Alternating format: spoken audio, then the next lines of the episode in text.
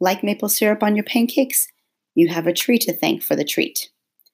Starting in early January, 15 year old Abby Gagney spends some weekends and some afternoons trudging through snow in the 350 acres of woods around her house helping to tap trees. Abby and her family are sugar makers. For five generations, they've collected sap from maple trees. They boil it down to the thick, sweet syrup North Americans love to drizzle on their pancakes. It's very cool being a part of producing maple syrup, Abby says. I know I'm making something very special that people enjoy.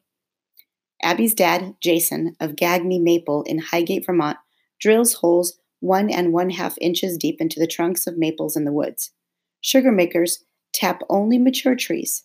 These are usually at least 40 year old, 40 year old trees and 10 inches thick at chest height. Father and daughter stick a tap into each hole, usually one per tree. Taps are spouts made of plastic for the sap to flow through. They will come out of the other end the, at the end of the season, and the holes will heal. Abby says one of the first things you learn is what is a healthy tree. You don't want to tap one that is dying because that could make it die much quicker. By the beginning of March, the Gagney family had typed 22,000 trees. Visitors to maple farms, such as the Gagneys, can ride a horse drawn cart to see what's happening in the sugar bush. That's how sugar makers used to collect the buckets of sap hanging beneath the maple taps. But now there's new technology. Plastic tubes hook up to the taps and connect them to one another. The tap flows into a collection tank in the woods. Jason Gagney says this saves him many weeks of hard work. The tubes also help if you happen to get lost in the sugar bush, Abby says. My dad told me that if you follow the littlest lines to the biggest lines, always in the downhill direction, because all the lines are on the downgrade, she says, eventually you'll get to a road and from there you'll know where you are. From the collection tank, the Gagneys pump the sap into a machine to remove a lot of the sap's water. Then it's moved into an evaporator pan in a building called a sugar house. The Gagneys make a fire out of the maple wood chips. The fire heats up the sap and boils it. When it reaches 219 degrees, it's officially maple syrup. In addition to running the family's social media account, boiling is Abby's favorite maple related task.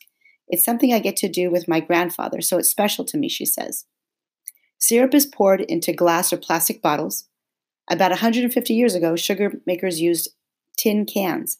These leak proof containers allowed them to be able to be shipped far from home and helped maple become a big business. Today, sugar makers in New York, Vermont, Maine, and New Hampshire make about 3 million gallons of syrup every year. The syrup is shipped all over the world. Sugar makers have Native Americans to thank for their knowledge.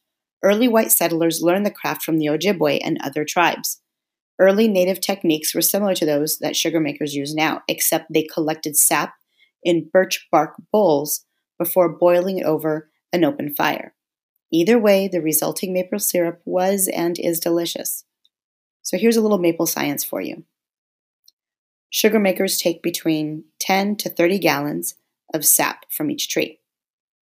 It takes about 40 gallons of sap to make one gallon of maple syrup. And the most common syrup for syrup, the most common maple for syrup is the sugar maple, or as scientists call it, Acer saccharum. Mmm, pancakes sound really good right now.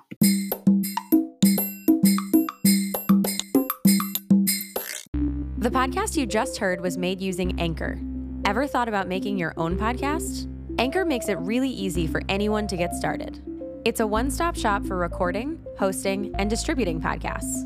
Best of all, it's 100% free.